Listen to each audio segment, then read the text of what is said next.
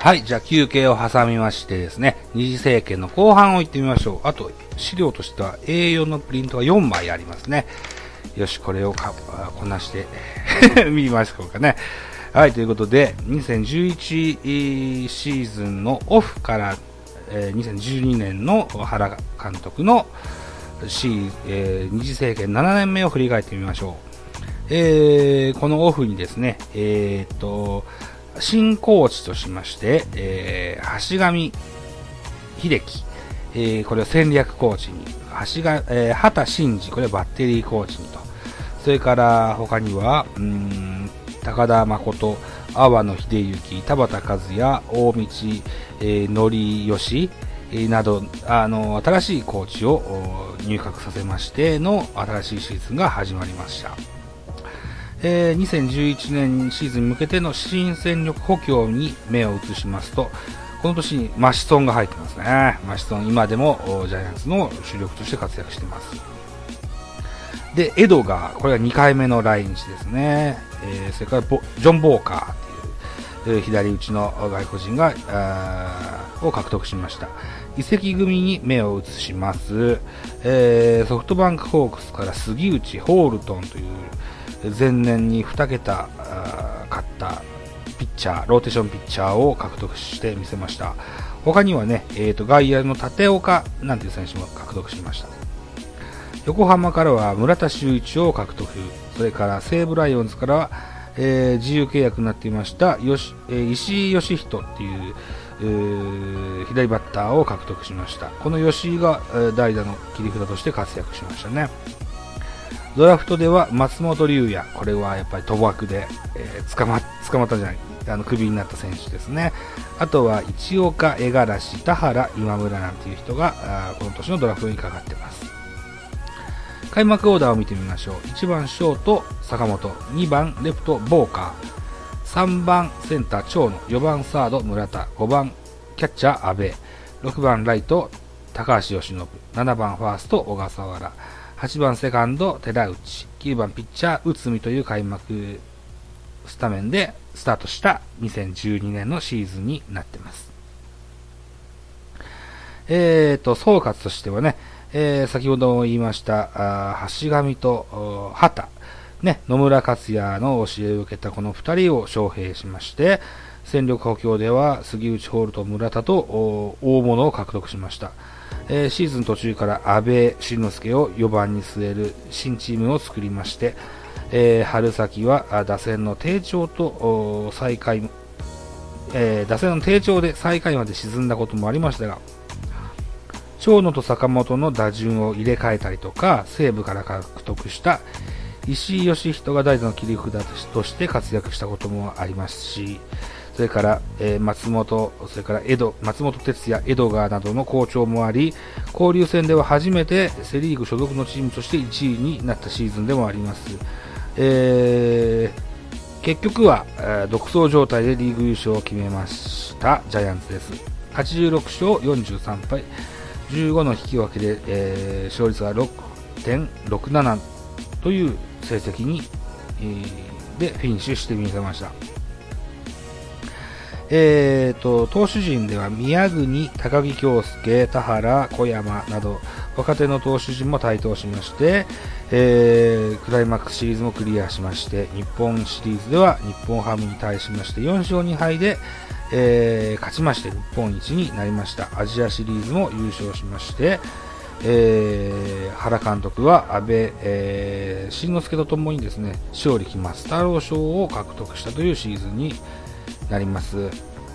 主な、えー、投手陣の成績を見てみましょう。内海が15勝6敗、防御率1.68、1.98、沢村が10勝10敗で防御率2.86、沢杉内12勝4敗、2.04、ホールドン12勝8敗、2.45、西村健太郎が67試合に登板しまして3勝2敗32セーブ。12ホールド防御率1.14山口哲也が3勝2敗、えー、72試合に登板しまして3勝2敗5セーブ44ホールド防御率0.84と、えー、福田が、えー、50試合に登板しまして8勝1敗17ホールド防御率1.61マシソンが40試合に登板しまして3勝1敗6ホールド1.14高木康成が40試合に登板しまして1勝3敗12ホールド3.72という成績になりました。主な打者の成績です。坂本勇人が3割1分1厘、ホームラン11本。えー、長野が3割1厘、ホームラン14本。この坂本と長野ともにですね、173安打打ちまして、えーえー、と、セリーグ最多安打のタイトルを2人同時に獲得してます。えー、移籍初年度の村田修一は2割5分2厘ホームラン12本、安倍晋之助は3割4分27本、打点が104打点と活躍してみせました。うん。原監原監督は WBC のシニアアドバイザーに就任しまして、WBC の期間はチームから離れました。離れることになります。えー、っと、この翌年かな？で、その間は、河合監督が、河合明宏が監督、代理監督として、えー、チームを指揮したというようなシーズンになってます。はい、じゃあ2013年です。えー、小花隆夫さんが2軍監督になりましたね。えー、っと、戦力補強です。外国人は、えー、ロペスを獲得してますね。後にベイスターズに行って、今でもベイスターズで活躍しておりますロペス。最初はジャイアンツにいたんですよ。ロペス獲得、それからアーコースタという選手を獲得してますね。移籍組では、えー、オリックスからカズキ、それからカープから青木を獲得しています。この年のドラフトには、えー、菅野智之、現在のエースの菅野を獲得してますね。えー、前年、うーんと、ドラフトで、え日本ハムに指名されましたが、それを拒否してのジャイアンツの入団となりました。他にはクモンというピッチャーも、えー、ジャイアンツは獲得してますね。の現在は、えー、日本ハムで、えー、に行ってますね。えー、この年の開幕オーダーです。1番ライト、長野、2番センター、松本、3番ショート、坂本、4番キャッチャー、阿部、5番サード村田、6番レフト吉信、7番ファーストロペス、8番セカンド脇谷、9番ピッチャー宮國というような開幕オーダーになっています。この年は WBC があって開幕ピッチャーをまだ実績のない脇谷を、あ宮国をここに据えてみたというようなシーズンになりましたね。えー、っと、ウィキペディアを見ますと、後半戦の開幕オーダーもあったので、これもついでに言ってみましょう。後半戦の開幕オーダー。1番セカンド、中井。2番ライト、亀井。3番ショート、坂本。4番キャッチャー、阿部。5番サード、村田。6番レフト、高橋由伸。7番センター、長野。8番、ファースト、ボーカー。9番ピッチャー、宮国というような、後半戦の開幕オーダーになって総括として見てますと、84勝53敗7つの引き分けで防御率は6あ勝率は6割1分3厘ということでセ・リーグを1位でフィニッシュして見せております。連覇達成です。ねえー、日本シリーズの相手は楽天でした、えー、この年は24勝0敗の田中のマー君のそれと星野監督の楽天に対しまして3勝4敗で日本一を逃すというようなシーズンになりました。主な投手の成績です、えー、ドラフトで1年浪人した明けの菅野。これ13勝6敗防御3.12と。一郎を1年浪人を感じさせない成績を上げてみせましたね。内海13勝6敗3.3 1、えー、杉内11勝6敗3.35沢村、えー、5勝10敗10ホあ6ホールド3.13ホールトンが9勝4敗3.73えー、っと開幕オーダーを開幕ピッチャーを務めた宮国は結局6勝7敗4.93という成績でしたね。リリーフ陣に目を向けますと、西村健太郎が71試合に登板しまして、4勝3敗42セーブ、10ホールド、防御率は1.13。山口が64試合に登板しまして4勝3敗6セーブ38ホールド1.22高木京介46試合に登板しまして3勝0敗6ホールド4.34マシソンが63試合に登板しまして2勝2敗40ホールド防御率1.03青木、えー、カープから獲得した青木が34試合登板しまして5勝1敗防御率が2.87という成績になりました。主なバッターの成績です。えー、坂本勇人が2割6分5厘ホームラン12本。長野が2割8分1厘19本。村田が3割1分6厘25本、えー、前年の村田が、えー、2割5分2厘12本に比べて大きく躍進したあシーズンだったのかな安倍晋之助が2割8分6厘32本ロペスが3割3厘18本というシーズンになりましたね。さあ、続いていきましょう。えー、2014年ですね。この年の新、えー、コーチ人事、えー、後藤隆が育成としてコーチに入ってます。2019年から始まるコーチ人事でも後藤さんは、一軍の打撃コーチとして就任しておりますね。はい、この年の新戦力トピックスです。えー、新外国人としてアンダーソン・セペダメメンドーサという外国人を獲得していますね。アンダーソンは獲得活躍した選手でした。セペダはキューバの英雄と言われた名選手でしたが、ジャイアンツではさほど活躍したイメージはないですね。移籍組です。西部から片岡を獲得してます。えー、カープからは、えー、大竹を獲得してます。FA でしたね。中日からは井端を獲得してます。これは自由契約で獲得しました。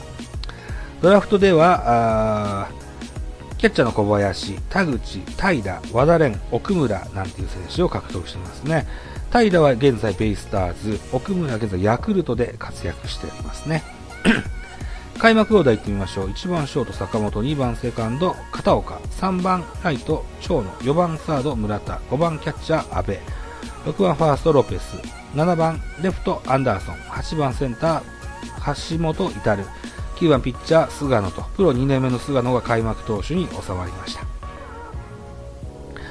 これもウィキペディアには後半の開幕オーダーもあったのかな？なかったのかこれは違うな。プリントミスだな。えー、総括を見てみましょう。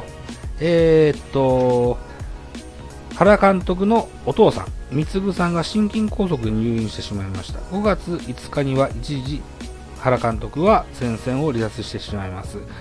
えー、ここでも河合明宏が代理監督を務めますが、えー、5月6日には原監督復帰しています。えー、シーズンを82勝61敗、1つの引き分け、勝率5割7分3厘で、セリーグ3連覇を達成してみせました。クライマックスシリーズでは、阪神に敗れてしまいまして、日本シリーズを逃すという結果になってます。この2014年シーズンで、えー、目立った事件が1個ありました。これはね、内野5人シフトなんていうことをやってみたんですね。2014年の7月11日、えー、対阪神戦の10回戦でね、6回の守りの際に、えー、阪神は代打で西岡が出てきました。巨人は内野を5人にしましてね、外野を2人という奇策とも言うべきシフトを敷くわけですけれども、これが結局あだとなってしまいまして、無人のセンターに、えー、西岡剛に弾き返されてしまいます。結果、2点タイムリーツーベースヒットを許してしまいまして、奇策が裏目に出たというような、あ作戦になってしまいましたね。原監督は結構大胆な作戦もしますけども、失敗もしちゃうんですよね。まあいろいろこうやってみてというような、こうーんチャレンジ精神は僕はとっても大好きなんですけどね。うん、バカじゃないの？っていう言われることもありましたね。このシーズンの主な投手成績です。菅野が12勝5敗2.35、それから内海が7勝9敗3.17、えー、杉内が10勝6敗3.16、大竹が9勝6敗3.98、えー、リリーフに目を向けますと、マシソンが64試合に登板しまして、6勝6敗30セーブ、えー、8ホールド、防御率3.58、山口が6周試合に登板しまして、4勝3敗2セーブ35ホールド、防御率3.04、西村健太郎が49試合に登板しまして、4勝4敗6セーブ16ホールド、2.98の防御率、久保が48試合に登板しまして、4勝4敗11ホールド、防御防御率が4.73という成績になりました。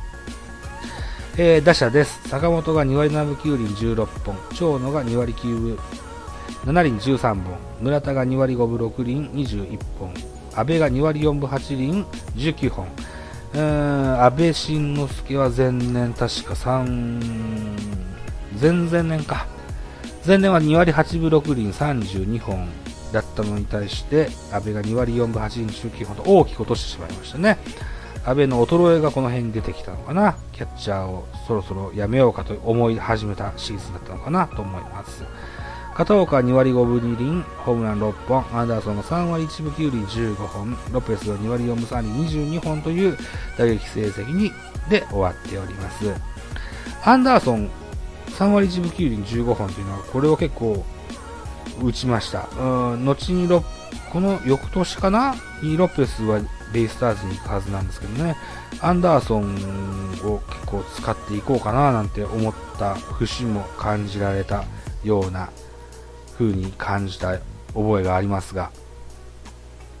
さあ、ということで、えー、原辰徳監督二次政権の最終年に行ってみましょう。2015年のシーズンです。えー、この年のし新コーチ人事としましては、内田純三さんが2軍打撃コーチとして帰ってきてくれました。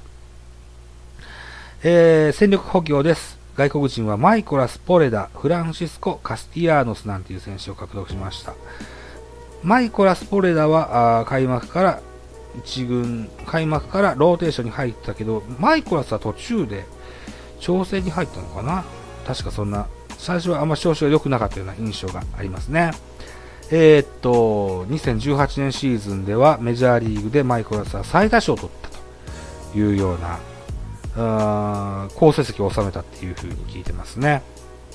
移籍組です。日本ハムから矢抜、ヤクルトからは相川、えー、相川は今年からジャイアンツのバッテリーコーチとして就任してますね。1軍だっけな、2軍だっけな、どっちだっけな。2軍だったかもしれないな。えー、中日から、えー、吉川大輝、堂上、えー、のお兄ちゃんを獲得しています。ベイスターズからは金城を獲得しました。えー、2015年の移籍組ですね。えー、ドラフトを見てみましょう。岡本和真、この年のドラフト1位です。2018年は4番バッターとして3割30本100打点をかという好成績を収めてみせた現在のジャイアンツの4番バッターです。他に見てみますと、利根、高木隼人、篠原、それから河合の息子さんがね、育成で入団した年でもあります。高木隼人選手は、えー、っと、一昨年に、FA で獲得した野上の人的交渉で西武に現在行っておりまして、えー、オフシーズンもウィンターリーグでオーストラリアで、えー、修行してたよというような記事をどっかで見ましたね。あ、Facebook で見たのかな？うん。えー、っと、この年の開幕オーダーです。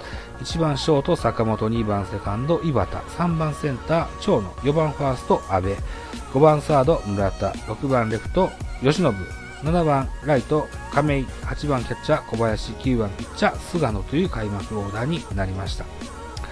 総括を見てみましょう。えー、原辰徳は4月にインフルエンザに感染しました。ここでも原、えー、に代わりまして代行監督として河合正宏さんがやってくれます。シーズンは75勝67敗、1つの引き分け、勝率は5割2分8厘で2位フィニッシュでした。えー、クライマックスシリーズのセカンドステージでヤクルトに敗れて、えー、日本シリーズ進出を逃してしまいまして、原監督はここで退任を発表しております。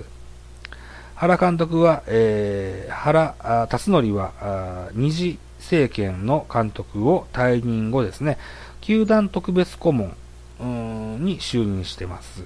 また2016年には巨人の OB 会幹事長に就任。2018年、去年は野球殿堂入りを果たしまして、えー、っと、殿堂入りを祝うパーティーには、安倍晋三首相が、えー、っと、来、えー、来てね、えっと、祝ってくれたようなニュースを見た記憶がありますね。はい。2015年シーズンのジャイアンツの主な投手陣の成績を見てみます。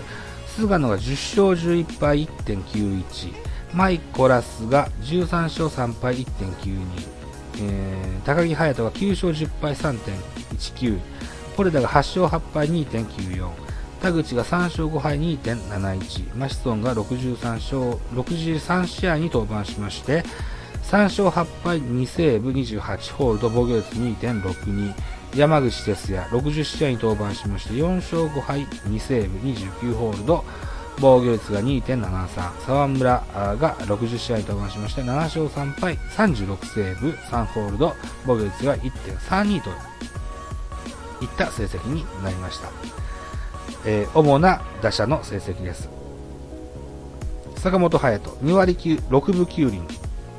ホームラン12本、えー、長野2割5分1厘15本、亀井2割7分2厘6本、村田さん2割3分6厘12本、阿部2割4分2厘15本、片岡2割4分4厘10本と、押しなべて低調な打撃の成績になってしまいました。長野、マイコラスともに防御率が1点台にもかかわらず、マイコラスは13勝3敗で大した立派なもんだな。菅野の10勝11敗というのは、やっぱこう打線の不調が影響したのかななんていうようなシーズンになってしまいましたね。ということで、えー、原監督、二次政権の10年目で、えー、一つの区切りを打ちます。えー、この年に、えー、高橋由伸が、えー、現役を引退即監督として、2016年シーズンの指揮を取るというような形になっていきまして、えー、3年間監督として、えー、高橋由伸さんは、指揮を取ってくれます。